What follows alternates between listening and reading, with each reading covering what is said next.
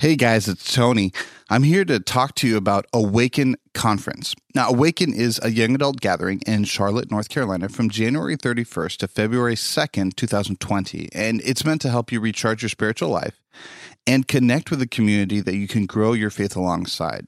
Now, this year's presenters include a killer lineup with Caleb Isley of Humans of Adventism, and of course, a friend of the podcast. He's been on a few episodes. Kim Cove, a licensed counselor, and Randy Ban, the creative producer at Nike World Headquarters. The keynotes will be brought by Ben Lundquist of the Rise and Lead podcast, uh, a good friend of mine and an amazing speaker. Trust me, guys, you will not want to miss out and absurdity will be there. So me and Becker, uh, you get get to see us if you come out.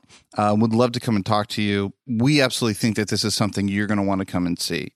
Speaking of, if you enter the code absurdity at awakennc.com, that's absurdity, A B S U R D I T Y, at awakennc.com, you're going to get a 10% discount. We'd love to see you there. This is absolutely something that we support, and we think that Awaken is a part of the growing church movement that we want to see moving forward. Uh, once again, if you enter code absurdity at awakennc.com, you'll get a 10% discount off the initial price. Love to see you guys there.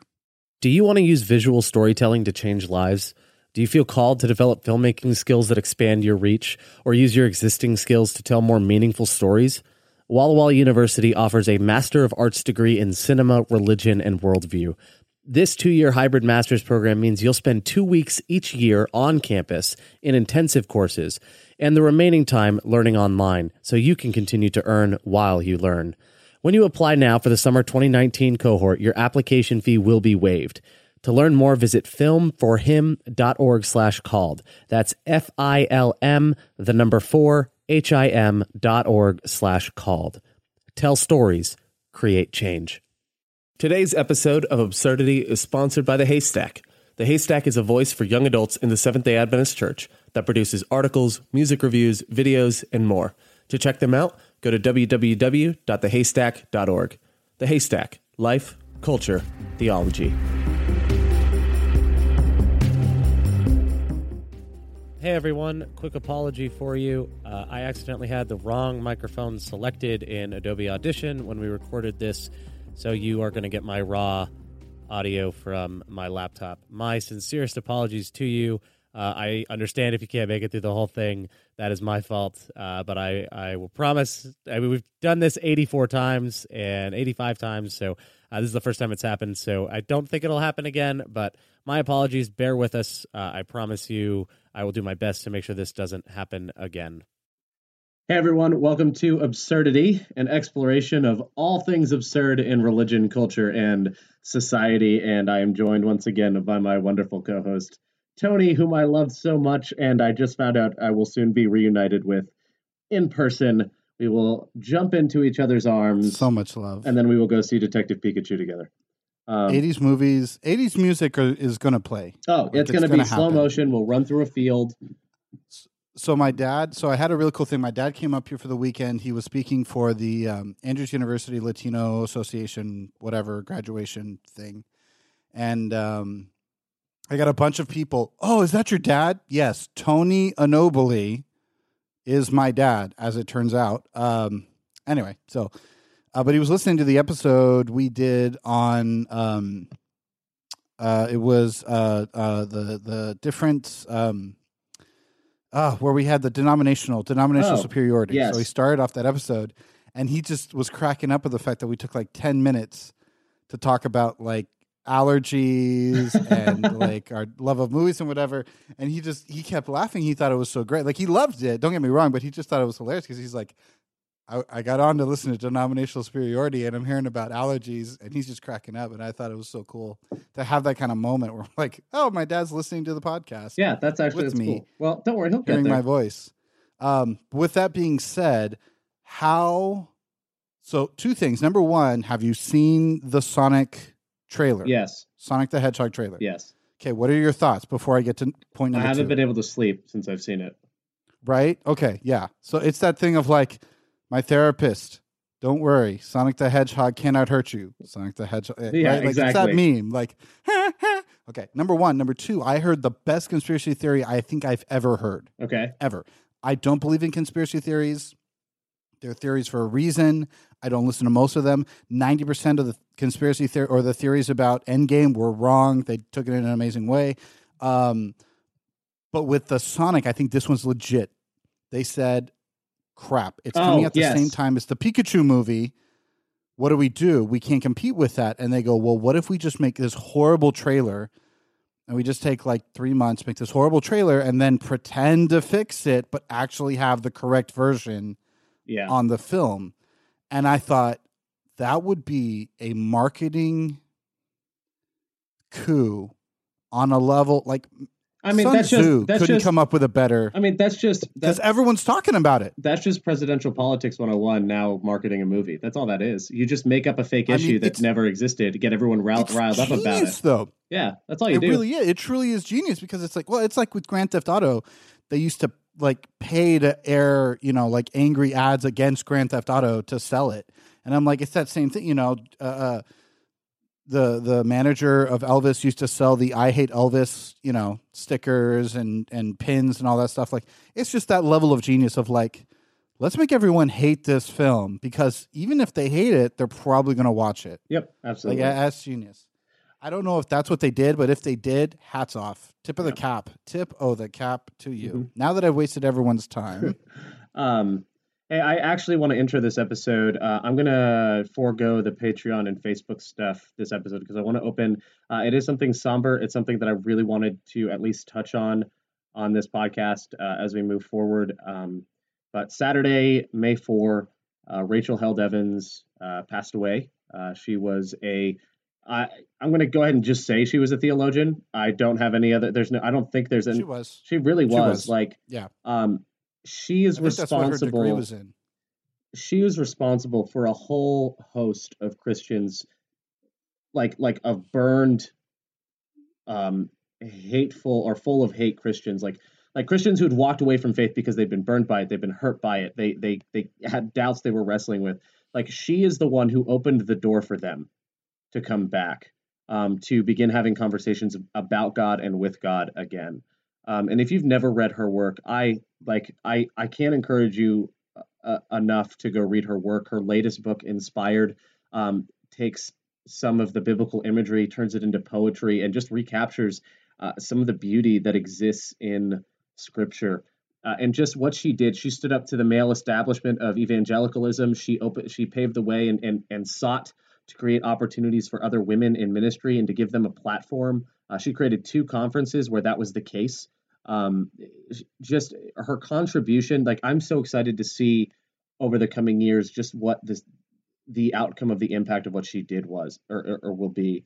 Um, i i just shocked by it all. It was um, complications from the flu complications from reactions to medication coming out of a Yeah. medically induced coma. Coma. And then her brain swell uh, her brain had swelling and she was basically she was in the hospital from april 15 and may 3 is when they were told when i think her husband was told like she's not coming back from this. And then saturday morning she died. Um, and i got absolutely gutted by that. Absolutely Well, it, gutted. it, it was it was so it happens so quickly. I think that's the thing is sometimes you hear about people who have been sick for a while or they've been struggling or they have a history, you know, of illness and with with uh, Rachel it just happened so quickly, you know. And I and I kind of only knew about her from Twitter. Um, I haven't read any of her books, um, but I followed her and I thought she had an incredible uh, message that she was saying. Um, learned a lot about you know her her ministry and what she was doing from Twitter, and you know it just it was like one second she was on talking about you know getting ready for Lent and you know getting ready for Easter, and the next second all of a sudden you're like where where'd she go?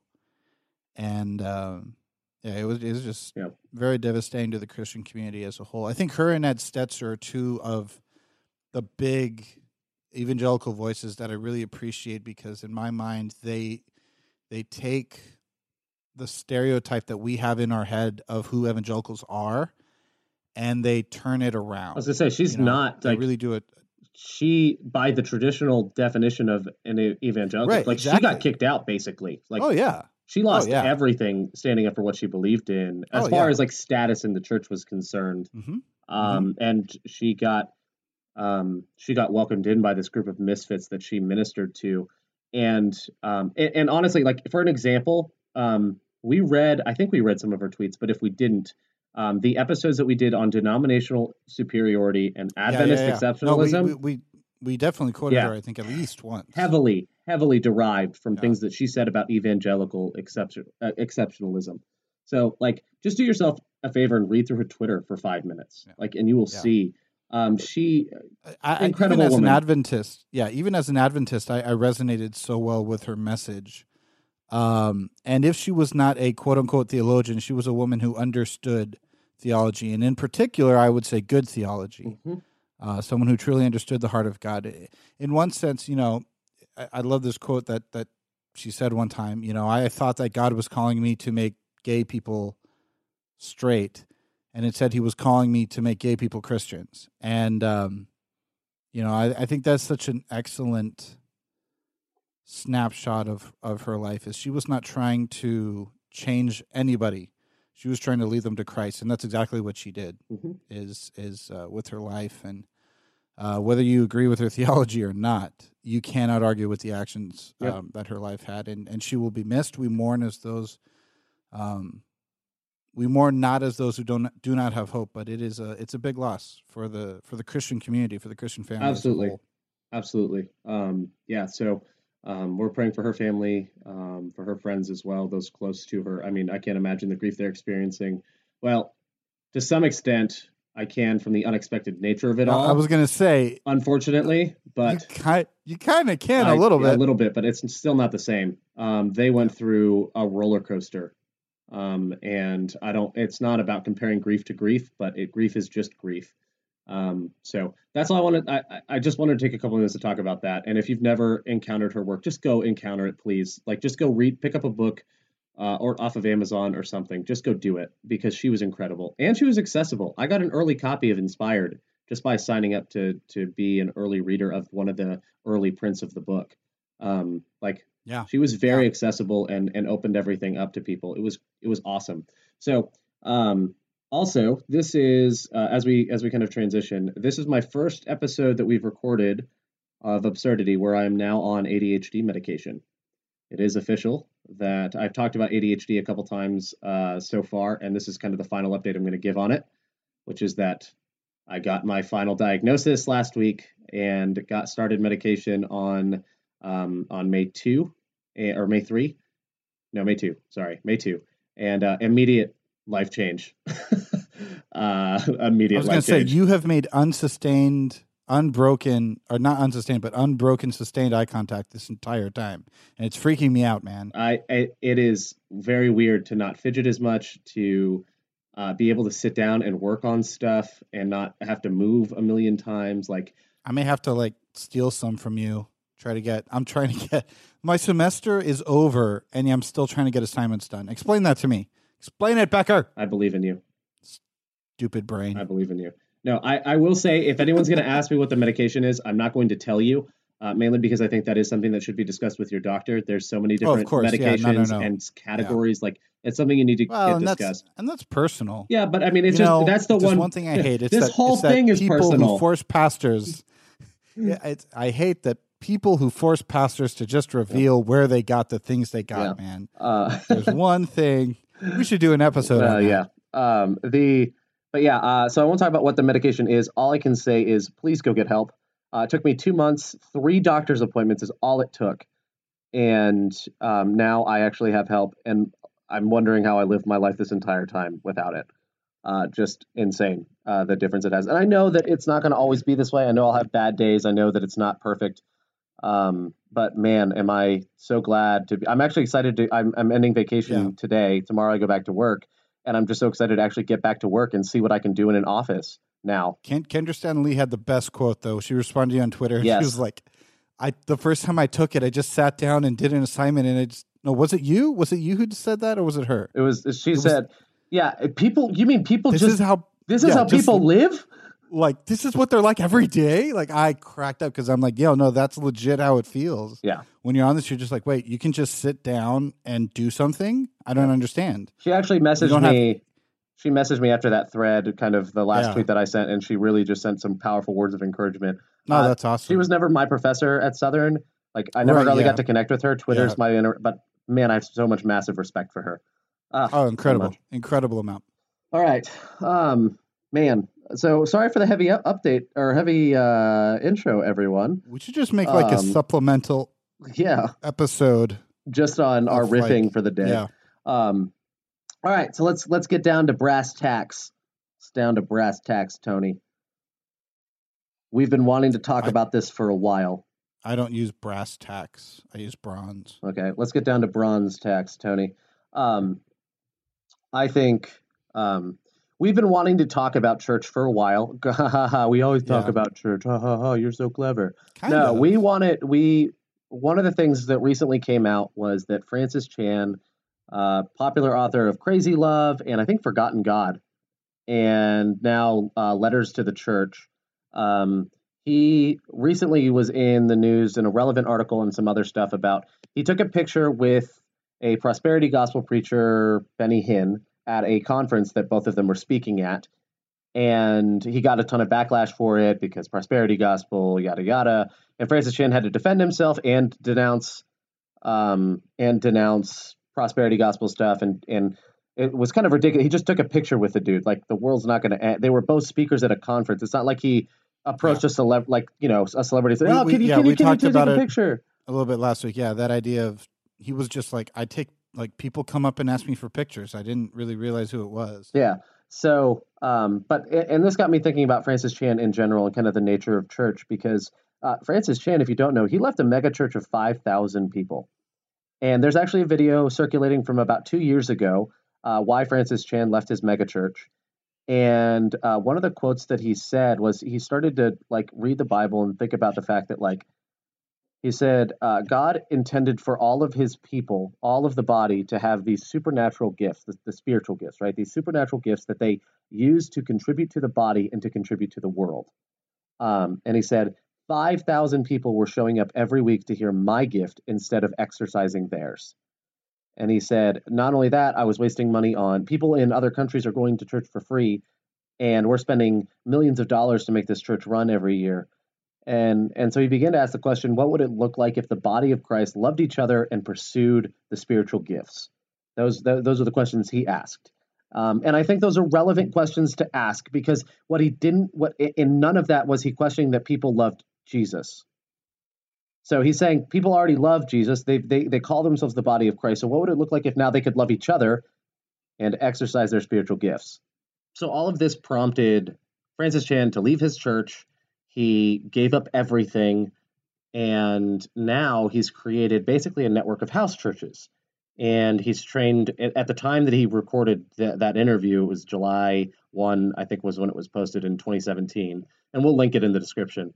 Um, he uh, he had already trained over 30 pastors um, that were doing it for free and just operating house churches. And it was an alternate model of church that that was missional. That was in, and and we have a friend in Adventism that's a big fan of Yeah, stuff like right, this. yeah. Sean Brace um, with Mission with Mission Lab as the podcast, and great guy. Love the stuff that that he's doing. Love what Francis Chan is doing here, and I think he's he. This was this these these questions prompted good action yeah. and massive res- whether regardless of theology, massive respect for someone who walks away from a five thousand person church And the and the salary. and decides to yeah. yeah, and the salary of it, and um, and just to follow what he believes to be God's voice in his life. And to be clear, just because he called Francis Chan to walk away from five thousand people doesn't mean he called you know he's calling this everyone else to a- leave this is not a- 100 or yeah, two hundred. No. this is like a this is a Francis Chan experience with God. That's what it was, and um, I think it is powerful. I think it's good, and I think it, it prompts a uh, discussion that's worth having, which is on the nature of church, the structure of church, the method of church, all of it. Um, I think there's, um, you know, we'll talk obviously within the framework of Seventh Day Adventism because that's uh, that's kind of how we identify. That's how you and I, I mean, identify religiously or faithfully. if we're real, in- in most, general- most church services, if an alien came down and we took him to a church service, there wouldn't be that much difference between no, just you know, minor liturgical ones. liturgical and maybe and maybe like the the style of music. Um, but if you go to a progressive Adventist church, I mean, you, I've been I've been to everything across the spectrum, and there's very there's honestly very little difference. The rhythms are very Yeah. very similar. Yep, absolutely. So the so yeah, we'll talk. I mean, I guess theologically within our own framework, but in general, um, and I am going to reference, I think, some church structure stuff here that is beyond that is specific to Adventism. But um, yeah, it is. It is. I mean, church is church. So So um, I think I, guess What what I think it would be good to kind of set a foundation though. So some kind of phrases that you'll hear that we might use, so that everyone understands when we say the phrase "high church," we're talking about the traditional, um, heavily uh, uh, uh, structured, um, kind of what you think of when you think of old It's- church, it's- like almost a Christian, almost a mass. Yeah. You know, a mass would be considered. it's high very liturgical, very, liturgical, structured, very, quiet. It's, you know, it's this is what's Um, happening, and this is what's happening, and this is, Yeah. and then we will do this and this and this. That's high church. When we say contemporary, we're talking about what you would, you know, Hillsong or Elevation Church, or you know what I mean, like something that's out there, and then non-traditional. And and Becker, just you can, can you know, you can work with me on this. Non-traditional. When I hear that, is something that is neither. Con, uh, uh, uh, it's not in the middle, but it's neither high church and it's not contemporary. It's something that's Yep. completely different. You know, it's like Monty Yeah. Python. And to be clear, yes, and to be clear, when we say non-traditional, we don't mean oh, well, my church is a lot like high church, but we sing no, some that's not contemporary we're songs. talking so we're, about. no, we're no, no, no, about no, no, no. That's traditional service. Yes.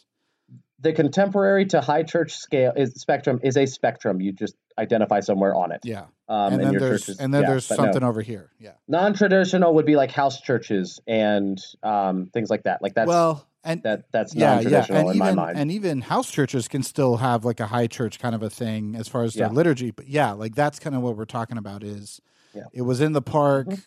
You know, with a bunch of homeless dudes, and we just prayed. That's a non-traditional type of service, kind of a thing. A Sunday service, Yeah. right? The one we talked about last week with Kanye. That would be non-traditional, right? That would be. yes, it wouldn't- it's not contemporary. It's it's just these. But it's not a church yeah, service, That's not a church service, which is what we're talking about. Uh, but that that would be considered non-traditional. Yes.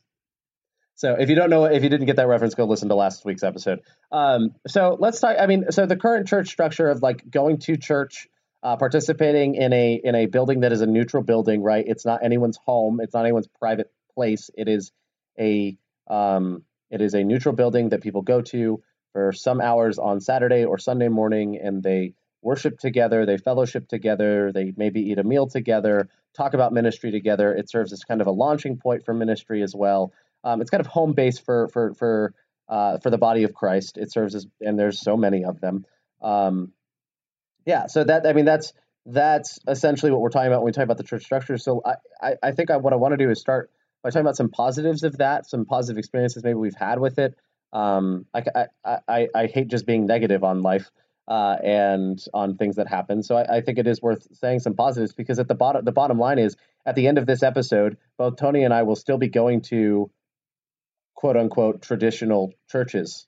You know, like we'll the, so whether we think they're bad or good, we'll still be going to them. Uh, so it's not like it, it's not like we're just going to rag on them and leave. Like there's some good that Right, we no, believe of course. that exists that's worth Yeah. participating in. So I think for me, the, the the biggest positive for me that I love is the neutrality of the place that you're going. Um, it doesn't feel like um, I think well, two there's two big positives. First, the neutrality of the building or the neutrality of the location. The idea that I can go out of my home, I don't have to I'm not a guest in someone else's home, so I have to mind manners, I have to mind all this, you know, I have to I have to be really kind of on my best I still am on my best behavior at church, but it's different when you're a guest in someone's home. Uh, I don't feel like I'm inconveniencing a host. Uh, I don't feel like like everyone's there for the same purpose, so I love that. Um, and it's safe for people who are who are it's theoretically safe for people um, who don't want to go to someone's home and be in some small intimate setting. So um, that's the first thing. The second thing is I think being in that kind of building or that kind of environment where you're with more than what can fit in a home uh, kind of reminds you of the bigger picture of what Christianity is. Yeah, I'm is. part of something. right? I'm part of Bigger something than bigger than just me and some friends, me and my in my home. I'm part of something much bigger. This movement that's happening, this bigger I- body. we, And I- we- and so I like have- that- We live in a house with a pretty big living room, but we can pack our living room with people who think like us. It's very hard, unless you go to a political rally, to pack a building full of people who think exactly like you. It's Yep. very difficult to do. Well, it's even in political rallies. Well, it's hard. yeah, it's just I mean, easier it's to just yeah. the people I was going to say, let me think like that. Yeah, but to for the most part, They just protest. for the most part in real life i mean you think about it it's like outside of maybe sporting events and even then i mean which team has a you know has a has a group of fans that are Yeah. all agree on everything so it's just it's much much harder it's much much harder to have a kind of an echo chamber when you have a, a bigger church a more traditional church you you are just by proxy or just by the nature rather having more diversity and more perspectives Yeah, absolutely. Just just by just by the number of people present, absolutely.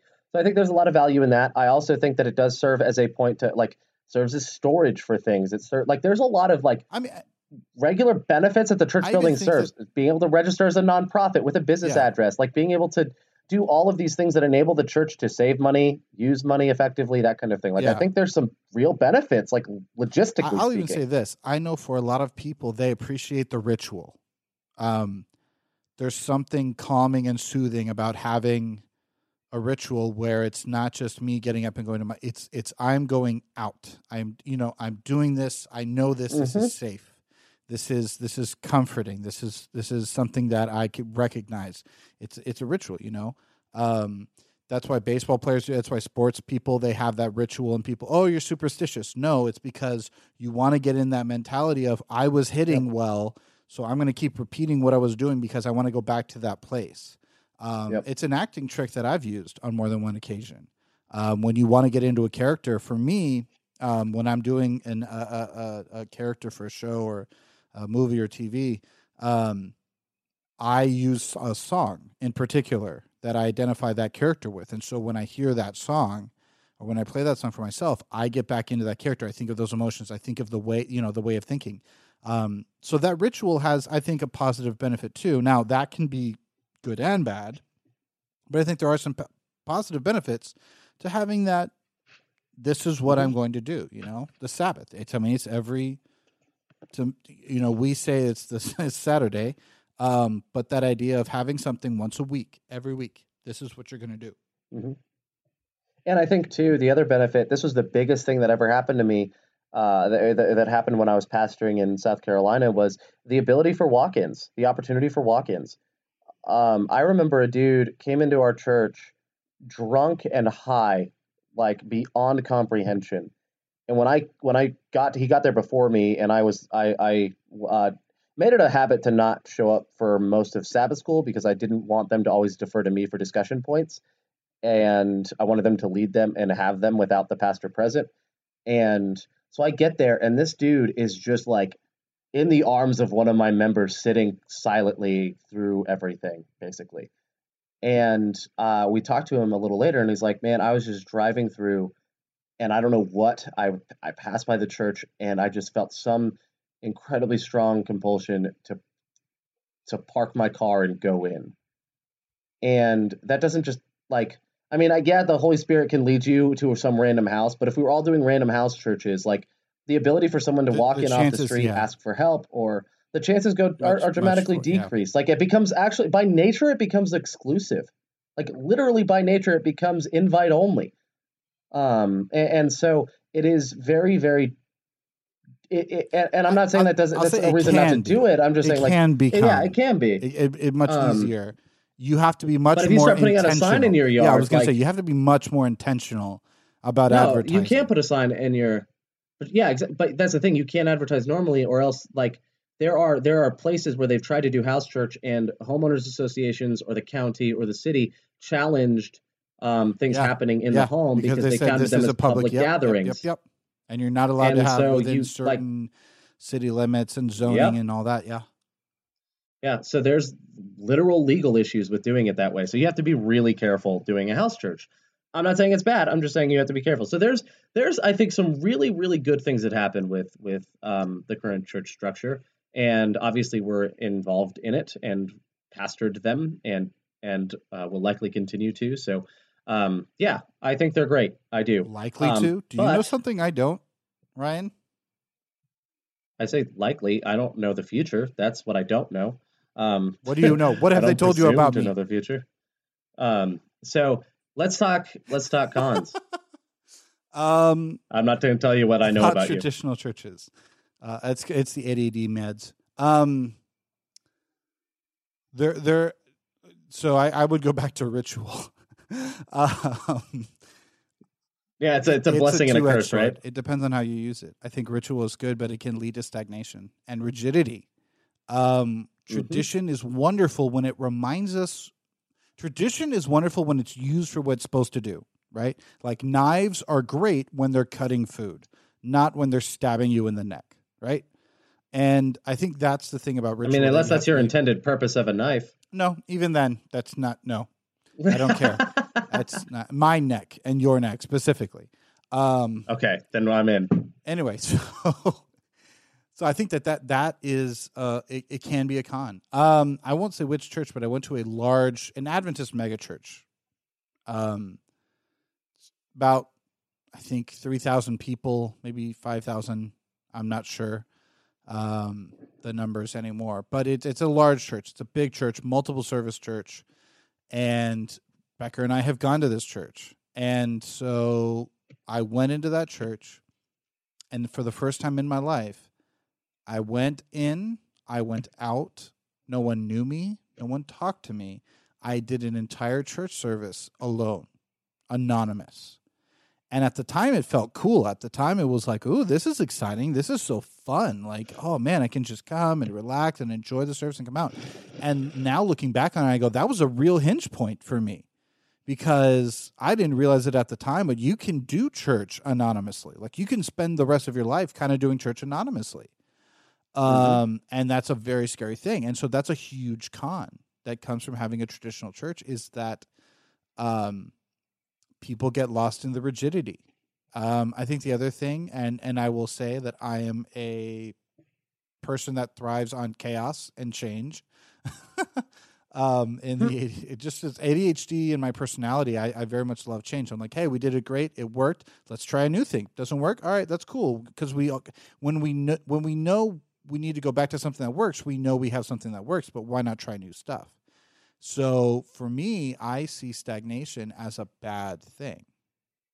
Um, when you stop, when you put the Holy Spirit in a box and say you are only allowed to come out here, here, and here. Here are the five minute allotments that we have designed. You know, and, and this is the other thing I've seen with a lot of these very high church traditional churches. Um, they script the prayers. And I don't think there's anything I find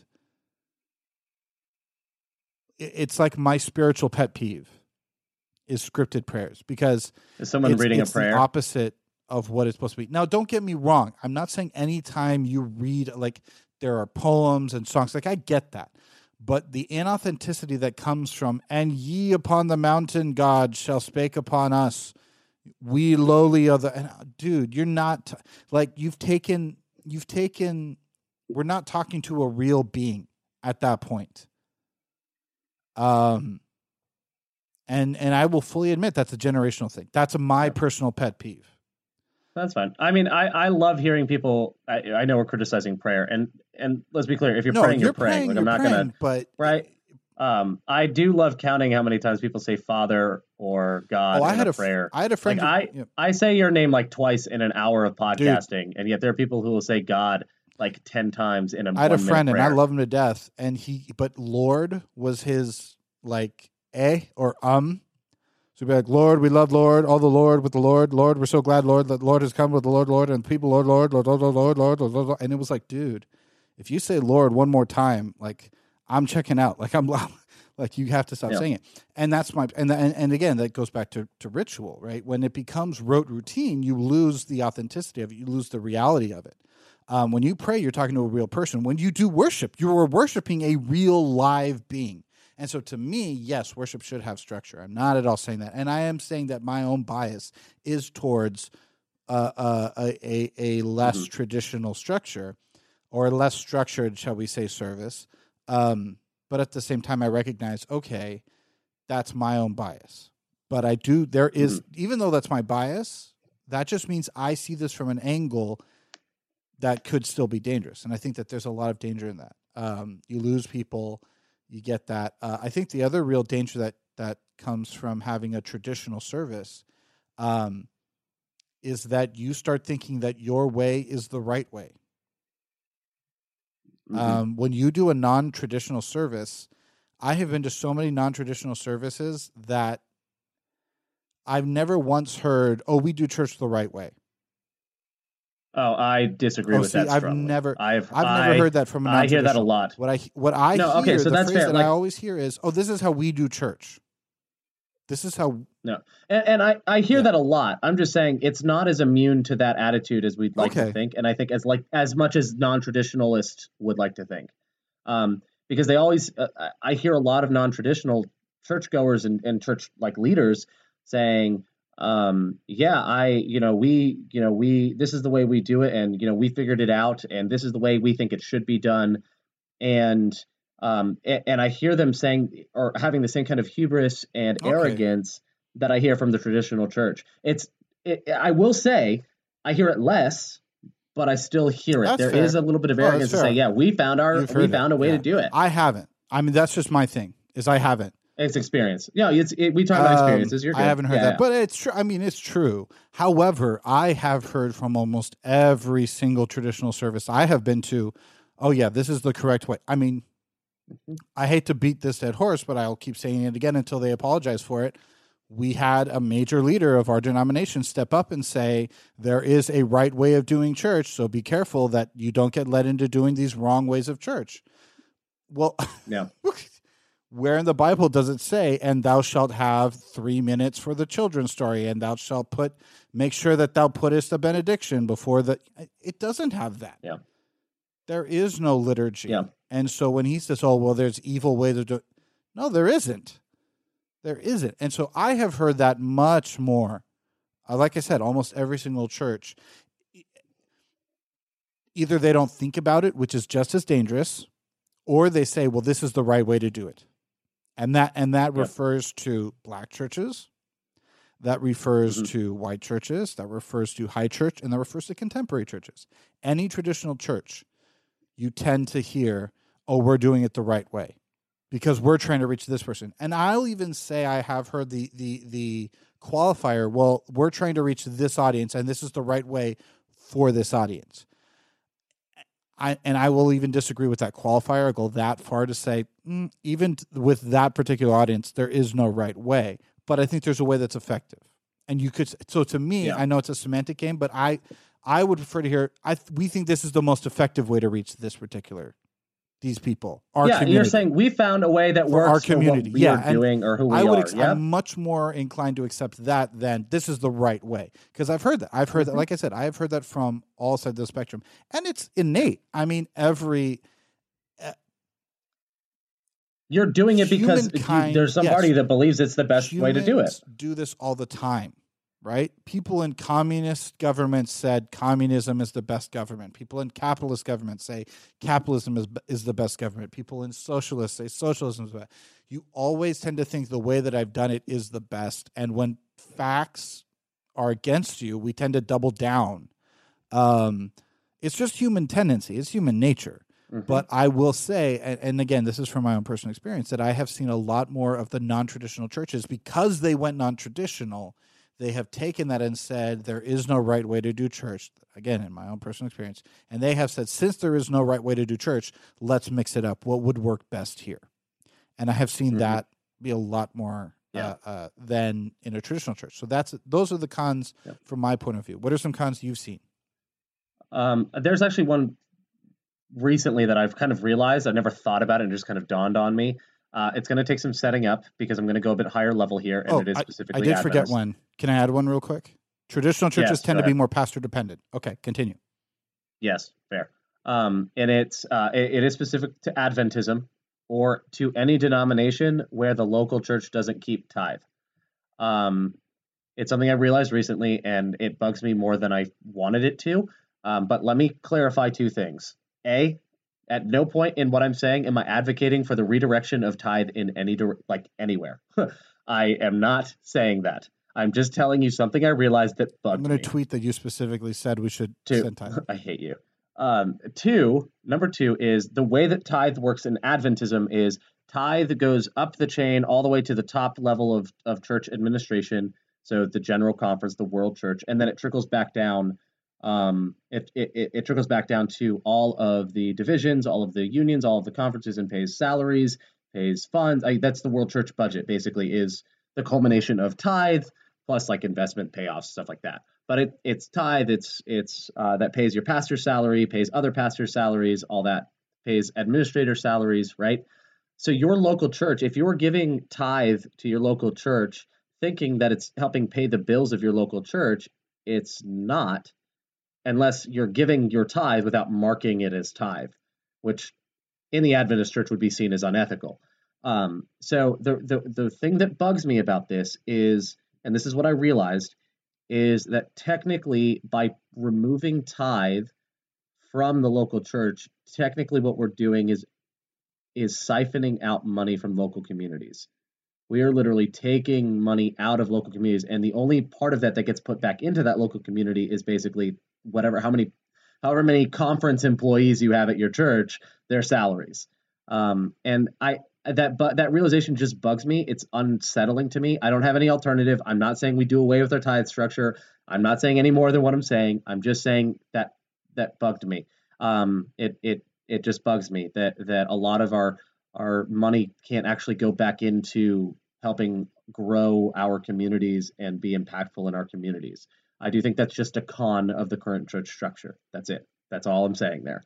Um, so I that's where I'm I at there. Um, I, I, think see that a lot with yeah. the first one. Um, the second one, I'm like, well, I that's kind of what are you gonna do? I it, it's wrong, but like yeah, what that's what I'm saying. Like the it is first the first part yeah. though. I can see where you're going with that. I can definitely see where you're going with that. Yeah, I so that's that's where that's where I'm at there. I just I'm just laying that out. I'm not trying to tread on hot water. Like like I'm not I'm not trying to do that. i just it is what it is. Um, I think the other um, another con for me is the um, not just the rightness or the rigidity. I'm trying to figure out how to say this. Um, oh, this is it. I, I know exactly how I want to say this. It is the subtle implied expectation or, or, or, teaching. No, not expectation. It's the teaching. It is the subtle implied teaching that to become a better Christian, you become a better church member. Um, okay. By you okay. supporting this yeah. building more, you are getting to the next level of Christianity. It's this like was, by, be, by being um, a good, in order to be a good citizen, you have to obey the law. Yep. Yeah. The next Yeah. step in your Christianity is to become a deacon. Then it's to become an elder. You know, and that's like the pinnacle. Um, you, you Attend, it- give it- it- we do that a yeah. lot. It tends to. It That tends, was- and- tends and in to, fact- to make it very check the boxy kind of. And there was someone who left Elevation Church a few years ago, and he was on the Bad Christian podcast, and he talked about that very fact. He was like, at Elevation, I felt like the way to be a better Christian was to be more involved at Elevation. And this is something now that I, I'm very careful in my rhetoric from up front, from talking with members to say, like, hey, this this is a community that's meant to, or th- not this is a community, this is a building that's meant to be a vehicle for um, community, for you expressing your faith, for you expressing your gifts. This church is supposed to be an avenue for you to do that and to provide you with opportunities to do that. You are not a better Christian because you're a deacon and someone else isn't. You haven't reached the next level because you've gotten involved in your local church community. Maybe that's a part of that next level, but the next level is loving the people in your life and being a Christian in, in your daily life, like and in your I, walk. I think it's because the emphasis, the emphasis falls on. Because I think you should choose those people to be your deacons and elders. You know what I'm saying? But then the expectation comes, oh well, I want to be a deacon because those are all good guys, rather than. Uh, and when I say guy, let me rephrase that. girls, or, guys, yes. those are good people. Um, hmm and then with the flip side of that being, oh well, I want to be a good, I want to be an elder because they're responsible and they're this and they're that. And it's like, no, it's the other way around. Like you shouldn't you should want to be a good person and then from the good people we choose the elders and the deacons and the leaders and the and those are just two particular jobs like sabbath school director anyone that's involved but yeah i get what you're saying Yeah. that it, it can you the emphasis the motivation can switch from Yeah, because you you need to preserve your building. You've got bills to pay, and it can. This is another con. Like it can spoil your motivations for what you're doing. You've got a bottom line that you have to make that you have to pull in in offering in local giving, um, and it means that because of the very nature of the Adventist structure, you're asking people to pay 10% tithe plus more of their income to support the local church. So if I'm already taxed at let's say 20% of my income, I don't. You just assume that, right? Pick a and then I have to give 68% of Yeah, all numbers right? are made up on the spot it's fact. So let's just say I have to pay twenty percent of my income in tax. Then I have to pay ten percent in tithe, and then I have to pay another five percent in offer or whatever determined I give. But it has to, you know, we want it to be something substantial if you want your building to thrive, right? So let's say now that is 30, uh, 30, uh, 35 to 40% of my income is just gone out the door Yeah. before it's even come into my hand. Um, and I get, oh, well, the tithe isn't your, mo-" yes, okay, semantics. I get it. I get it. Um, but it's, it is, it feels bad. Like it just feels bad. But yeah, the preservation of the system, the preservation of the institution does become a priority at that point. And I think that can spoil motives. It can spoil um, the things you do as well. Uh, and it can hamper you from doing mission. in your local Like area it can absolutely hamper you. yeah.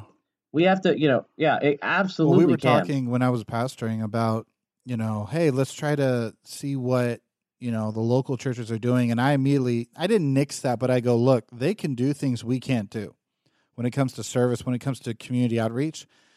Their money stays in the community. And I go, I, and there are times where I'm not, I don't covet it because that's a sin and I would never break the 10th commandment, but I come close. Uh, where where I'm like, man, we could do so much with our Yeah. church if if we were able to keep that in house. We could do. There's so many things we could do in this community if we were able to keep that. And I'm not saying that I want to abandon our brothers and sisters across the world. I absolutely believe that that the mission is going out, and and I love being a yeah, part exactly. of that. It's it's At the same time, Yep. it's just hard because it's like, oh my gosh, I see what we could be doing here with that Mhm. money. I don't I'm not saying I want to abandon Yeah. local mission elsewhere. I just wish no. we could find a way well to do both. and and uh, you know and this is where i would i'll get on my horse for a bit i don't like how structured we've remained in our spending of money for evangelistic efforts um, if anybody spends money on pamphlets you're an idiot at this point at this point you can give me all the signs you want it works it no if you spend more than $200 on physical pamphlets with the internet you are you are insane. I don't care who you are. Fight me. Jesse james Herford, do you like me now? Um no but like i and and and evangelists will will they might disagree with me in this completely but i go we have the age of the internet. The fact that we as a church are spending money to make magazines still I, is it baffles me. It baffles me. Um the business world has already I- said I that wanna- has died and we spend it on things that that instead of things that the local community that people on the ground can see we're like no it's better if we spend it for this. And it's like man we need to we need we the place that we spend the most money should be on the cusp. My dad was doing this the other day. He had a he had a big drive for the nad latinos and he said it, it amazed him because he goes we have all the stuff on all you have to do is sign in on this on the site and register and it's free on the site all the stuff. You can stream it all and download it. And he goes but these older ones they want their dvds they will not do it without their dvds and it's like what you have the internet at your site. I know. I've been to that church. Like you can do this and they won't do it. They'll they, they will only do it if they have the dvds and it goes back to i mean i get that some people are going to get left behind if you don't do that but you have to be able to move forward if you're going to spend significant money on some of these stuff like you have to be on the razor edge like you cannot you cannot be paying these graphic designers to make stuff from the 70s and 80s. You know what I mean? These these PowerPoints and stuff. That is not. I I want to disagree with you, Tony. Unfortunately, I literally can't because in a month, uh, a magazine is coming out in a different state. I think it's I don't remember Yeah. what state, but Il- Illinois maybe. I don't remember. But coming out in a different state that features like it's an inter- there's an article in there that's an interview with me about Adventist podcasting. So I can't disagree with you because I would be a hypocrite. well, and, and that's the, but that's the Uh, reality. Is like we need to be able to go. Di- and and here's the thing: I'm not saying get rid of publications. I'm saying go digital. Go digital. Like that's the future. Like we need to be. Anyway, that's my hobby horse. I'll get off the hobby horse. I just think, yeah, there are ways. That it, it hurts when the money goes away. Mhm. And you see it go out, and you're like, "Oh, there could be so much more." To-. And that being said, I, I, I, I, that's one that I don't know what we can do about. That's a con that I, Yeah. I don't well, know. And, well, and in general, like here's the thing too, because I want to talk about alternative models, but the the one thing that I want to really be clear about is no matter what model that we find out, we could probably poke Oh, yeah. holes in it. Like, like Nothing's no matter perfect. what, even if you you could go back, you could back to go back to Acts, I had a ton and of- you know what the whole you know what the biggest con in the the process of Acts or in the book of Acts was. The biggest con was that it relied on people to be honest, Yep. and if they weren't, it could potentially screw over the Well, entire and then it got insular, so God had to like literally send the cops to break it up and send it because he's like, "You're not meant to stay in Jerusalem. Go." And so they then they started Yep. dispersing. So like yeah, like I mean there there there is no one perfect way. And understand we are poking holes because we want to say, hey, this is what we do well. This is what we can improve on. Um, so I don't even like saying cons. I like saying challenges. Right? These are the challenges yeah, they're obstacles, they're things, things, that we yeah, can improve on. Um, and yeah, I think that there there are lots of things that we can do to improve. Um, but I think also when you look at non traditional churches, there's just as much. I mean, and and and and this is I will also say this: know your community. Okay, know your community. I lived in Texas. It did not make sense where I was at to have a non traditional church. People would not Mhm. have gone to it. They they I wouldn't. I won't say that. I- I- the most effective, the thing that people grew up with that they were expecting was a traditional type of church, even if it was contemporary, at least traditional. And so, know your audience. Know what's going to be most effective in that area. Um, Yep. But yeah, I, everything has a hole. I mean, everything can be improved on, and that's good news, right? Yeah, because it means that like in the same way, like this is the same thing. In the same way that you're never going to become a perfect Christian before Jesus comes back, your church is never like it's something to continually strive for. It's a reason to keep looking at yourself and to say, how can I chase after Yeah. God How can today? how can um, how can I get closer to Him, and how can I follow Jesus? Well, it's like asking better? those questions that Francis Chan did of how can I become more like Christ? How can this church become more like Christ? For them, for him, it meant stepping away from a salary, and for them, selling their building and going completely, you know, outdoors. And um, It wouldn't surprise me if that saved Francis Chan's faith. It wouldn't It surprise me, especially now looking at looking at what's happened to Yeah. megachurches with Mark Driscoll, Well- Perry Noble, um, all these all these megachurch pastors, Darrin Patrick, all these guys who were getting caught up in abuse scandals. Um, uh, what's his name from Willow Creek? yeah, uh, Bill Hybels. Uh, abuse scandals, power scandals, um, Well, I- like all of it. Like, yeah, I think Francis Chan got even saved. beyond that, I th- I still go back to, and now it's a bit dated. I think it came out what four years ago or something. The uh, the, the Willow Creek. They basically wrote their their big. They did their study and they said, uh, you know, we were wrong. Everything we did. Um, and the quote that I'm, I'm specifically going back to, and I'm paraphrasing, and I wish I I should have read up on this more before I brought it up, but um, they said we weren't making better Christians, we were making better church members, and it goes Yep. back to exactly what you said about you know the way to progress is to be better church members. Um, but I, I think that that was the, the the issue that we, even with Francis Chan is he was questioning that same thing you were saying. I'm just making someone a better church member. That's not Christianity. That's that's not what it's supposed to be about. Um, no, that's just business. yeah, yeah, and it's and it's a little bit different in the non-denominational realm. Although he was cornerstone, so I think he was a denomination, but it's a little bit different in that area because you tend to have a little more merch and that kind of stuff. But we have it in all aspects of the Adventist Church. I mean, we have Oshkosh coming up this summer, and that's a business.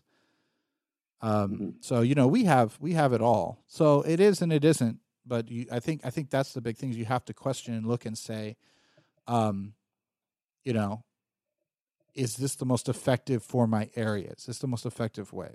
So with that, let's talk about alternative models.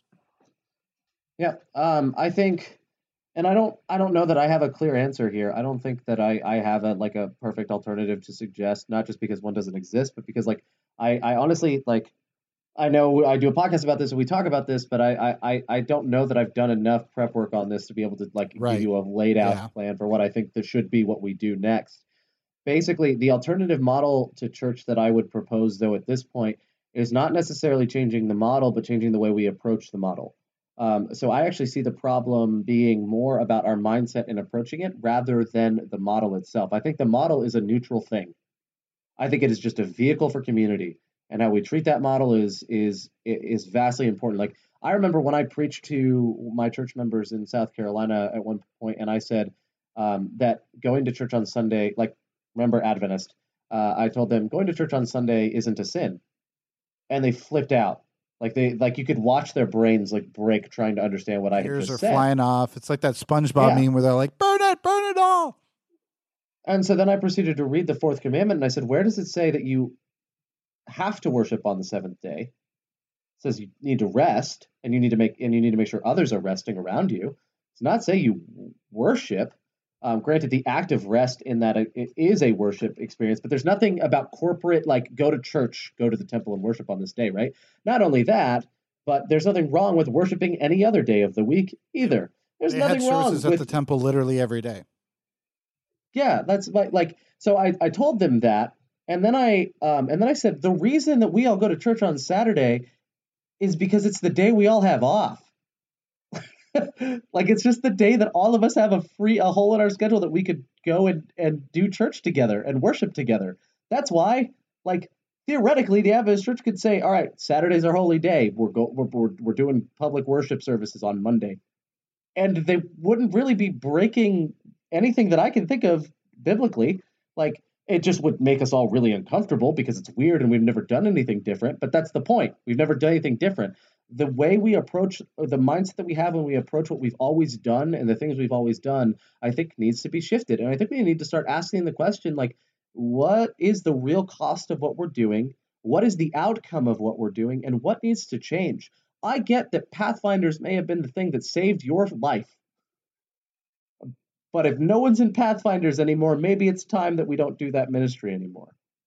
Um, if if your church is um, is if five people are meeting in your church building, and it's costing you more money than you can than you can pay to keep it up, then maybe it's time to sell the church building and to and to replant and to uh, build from scratch.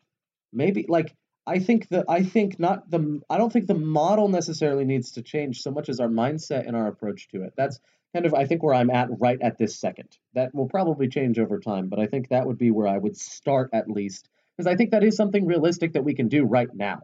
I could propose ideals all day long, but I think if if each of us started asking that question individually on how we contribute and what we can do differently to chase Jesus better, to follow after him better, and to love people better, then I think yeah, we we absolutely um, we absolutely can change the way we do church without actually changing the way we do church. It's wild. But that's where I'm at. I don't know, Tony, if you have any thoughts. You look like you're processing. No, I'm, I'm I'm with you on that. I think so. I would I would stay with you 100. percent I'll go bigger and go smaller. How does that sound? Um, so when it comes to looking at church, I think we need to say, you know, one thing that I had that I I, I discovered this kind of too late for my first church. Um, and I started kind of crying it at the end, but it kind of needs to become a war cry for at the very beginning, which I'm going to do when I get to my next one, which is count the people in your community. Go online, find the census. How many people live in your town area community? That's the amount of people Hmm. for Adventists and for Christians, but that's the amount of people that need to hear about the gospel. And for Adventists, those are the people that need to hear about Jesus soon coming, the three angels message, right? Those are the ones who need to hear our specific. They need to be ready. Like Jesus wants them ready, or at least to have the the the choice and the option, right? So for my first town, that was sixty thousand. So we needed to look at our church and say, how do we come up with a model that allows us to reach 60,000 people? Right? Maybe that's a 10 year plan. Maybe that's a five year plan, you know, ambitious. Maybe that's a 20 year plan. I don't know. I don't care. I mean, you know, 20 year plans at that Whatever point, is, you have yeah. to keep, you know, evaluating because, all right, it's going to either grow or shrink. But the reality is, those are the amount of people. That's what you need. So you need to look bigger. I think we need to aim bigger because I think part of the reason why we stay so small, part of the reason why we have these five member churches that we say we need to is because those five people aren't going out and meeting people in their community. Even yep. these dying communities, I'm like, those dying communities still can be ministered to. Um, and so I think that, like what you were saying, how can we do this? I think also church, again, big picture, church needs to not be about us. Um, and we've said it before on this podcast. I will keep saying it until the day I die. Church is not about you. Church is not about you. I have no problem with you getting a blessing out of church. I have no problem if you're burned out and need a place to rest. But church is not about you. It is about the people who are burned out. It is about mm-hmm. the people who who are in the community. Those are the people that need it. Yes, I am here to help you. I am here to, you know, we as a community need to gather together and, and, and support each other, but it is not about you. When you make church about you, then you say things like, well, I really didn't like the music today. I don't care whether you like the music or not. I really do not yeah. care. What I care is if someone walks in off of the street, are they going to be touched by the songs that were there? Is this reaching the mm-hmm. community? If your community is all retirees, all right, sing, you know, songs from the 60s and 70s. Sing those old hymns. They're going for it. If they like it, then they like it. That's what your community is. But I don't care about your interests. And then going much smaller, blow up your church liturgy. Blow it up, take it out, take a take a monkey wrench to it, um, full on from the from the from the from the base up rebuild you know um, this is a frame off restoration you need to blow it up if you put it back in the exact same order after blowing it up that's totally fine by me but be willing to get out and say anything it, to marie kondo your church service mm-hmm. I, I have seen more church services ruined by a children's story than i care to to count it's like mm-hmm. everything was going great. There was a spirit. God was there. He was moving. And then it came to a screeching halt. And philosophically, I understand why you have a, ch- a children's story. But at the same time, everything should be a children's story. If you think that children in the Bible times weren't reading about rape and sexual assault and what they do and, and the mistakes that their forefathers made, you are wrong, my friend. They mm-hmm. were introduced to adult concepts brutally because if you think kids aren't being molested and they're not having to deal with adult issues, then you are sorely mistaken. So, yes, you want to protect their innocence. I'm not saying that. But I'm saying, as a group community, you need to get together and realize every part of your service needs to be taken out, examined, cleaned off, and then either put back in or replaced. What order you put it in, how you do it, um, the only church that doesn't need to do this realistically are Catholic churches. That's it, because the mass is determined by the the uh, the Pope and the um, uh, the group of bishops. Whatever it's when they get all together. I can't remember what that's called. Yeah, oh, okay. uh, the Mysterium. No, something like that. Um, I got nothing. Anyway, so th- those the those Secret Life of Walter Mitty. so those are the people that they they decide yeah. what the church service should look like. Other than that, yeah, I think everybody like your church, especially as Adventists, take it out, yeah. clean it off, and even if you put it back together in the even if you say this is the best way to do it, and you put it back, but but blow it up. So to me, go yeah. bigger and go smaller, um, because those are the things. Yeah, that, I agree. You know, you and and to me, if you say we're going to reach sixty thousand people, you're going to have to blow up how you do your church service, how you do your ministries. It's, yeah, it's, it's going going to change. change by na- because it's like you can't. The way we do church right now is unsustainable for sixty thousand people. If we really like, and Yeah. uh, you know, and uh, I won't get into all the eschatology of the the latter rain and the spirit pouring out, but honestly, if we were to try to have like a the type of growth that people had in the early church times, we're not ready for that. As as most of our churches are not ready for that type of growth. Yeah, well, I think I, I agree with you uh, on all fronts here. I think, um, man, uh, um, I think if you can't, if you if you break down your liturgy and say what do we need to worship God, um, that question then is going to change to well, then what is worship? And I think there there can be a more creative answer than singing and a sermon. Uh, I, I you know I I think there's uh, I think there's definitely a need. If your answer to how can we best uh, or what do we need like what is church um, if your answer or what do we need to be able to do church? And if your answer is anything other than worshiping jesus then i think there's your starting point. What do i need to make church happen? I need lights. I need uh, we need this part of the service. We need that part of the service. We need these kind of offering plates. We need pews. We need this. If your answer is anything other than worshiping jesus then like that's the place that you start from. Yeah, openness, openness, and or and- praising Jesus, and, yeah. Yeah. You know, coming together to to to give Yeah. God glory. Yeah, yeah, absolutely. Um, I think uh, I, I had a thought. Remind me of what the, the first point was that you made about bigger, because I had a point and Your- God wants you to just now. reach the X amount of people in your community. Oh man, there was something I had So it for and it's gone, there and it was- was really good. Ah, Well, the, I said like there was so sixty thousand. I said like there was sixty thousand. Yeah, nope, I um, don't. You know, ten year gone. plan, twenty year plan. I don't know, whatever. Nope, it's gone. Why would you? It's, It's, like someone. Yes. Oh, I got it. I got it. I got it. I got it. Um, I a lot of church members. It seems like a lot of church members are walking around with this attitude of "f you, I got mine." Like it's this attitude of, or like I got mine, "f you." That's the that's the way it actually goes. And what I mean by that is like it- Forgive it's you. like they got pulled out of a. It's it's like it's like they got pulled out of a rushing river. And instead of hel- turning back to help someone else get out of the river, they said, "Haha, good luck to you. I hope you get out too." or they turn around and and, how dare those people be in that rushing river? Yeah, how dare they Look be in that me, I rushing got river? like myself the out. audacity of them. While while you're st- where when someone else reached in and pulled you out.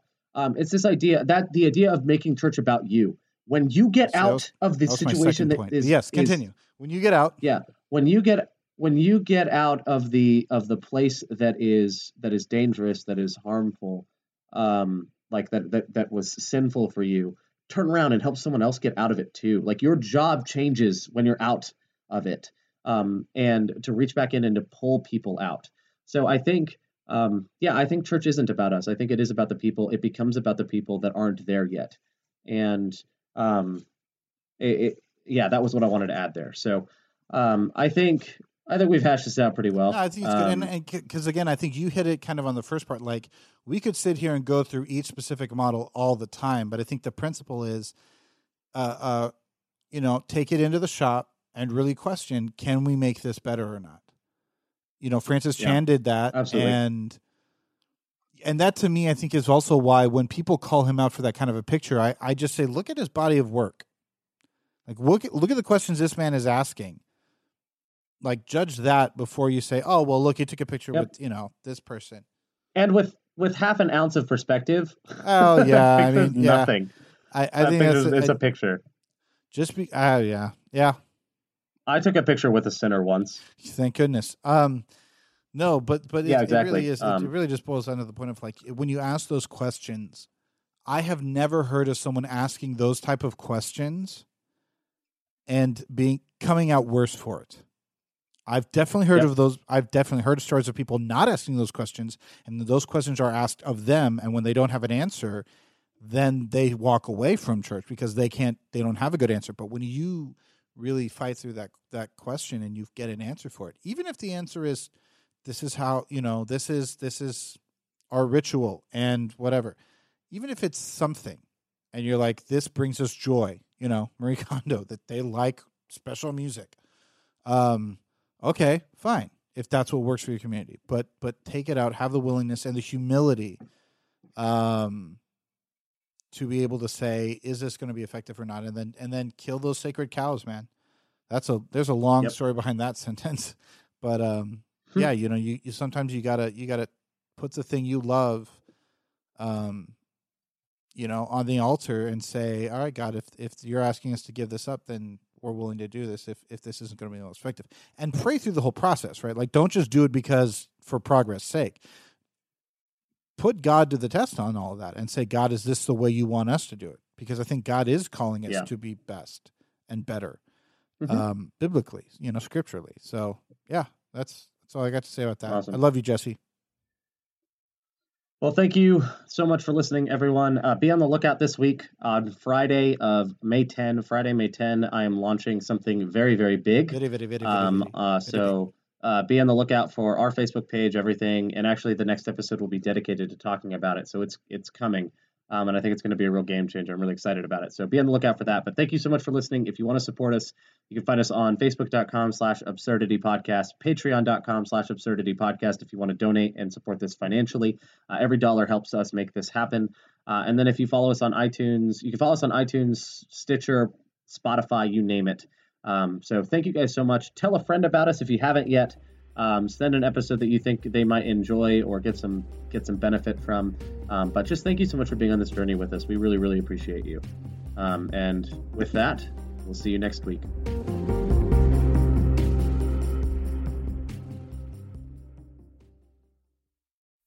Today's episode of Absurdity is sponsored by The Haystack. The Haystack is a voice for young adults in the Seventh day Adventist Church that produces articles, music reviews, videos, and more. To check them out, go to www.thehaystack.org. The Haystack Life, Culture, Theology.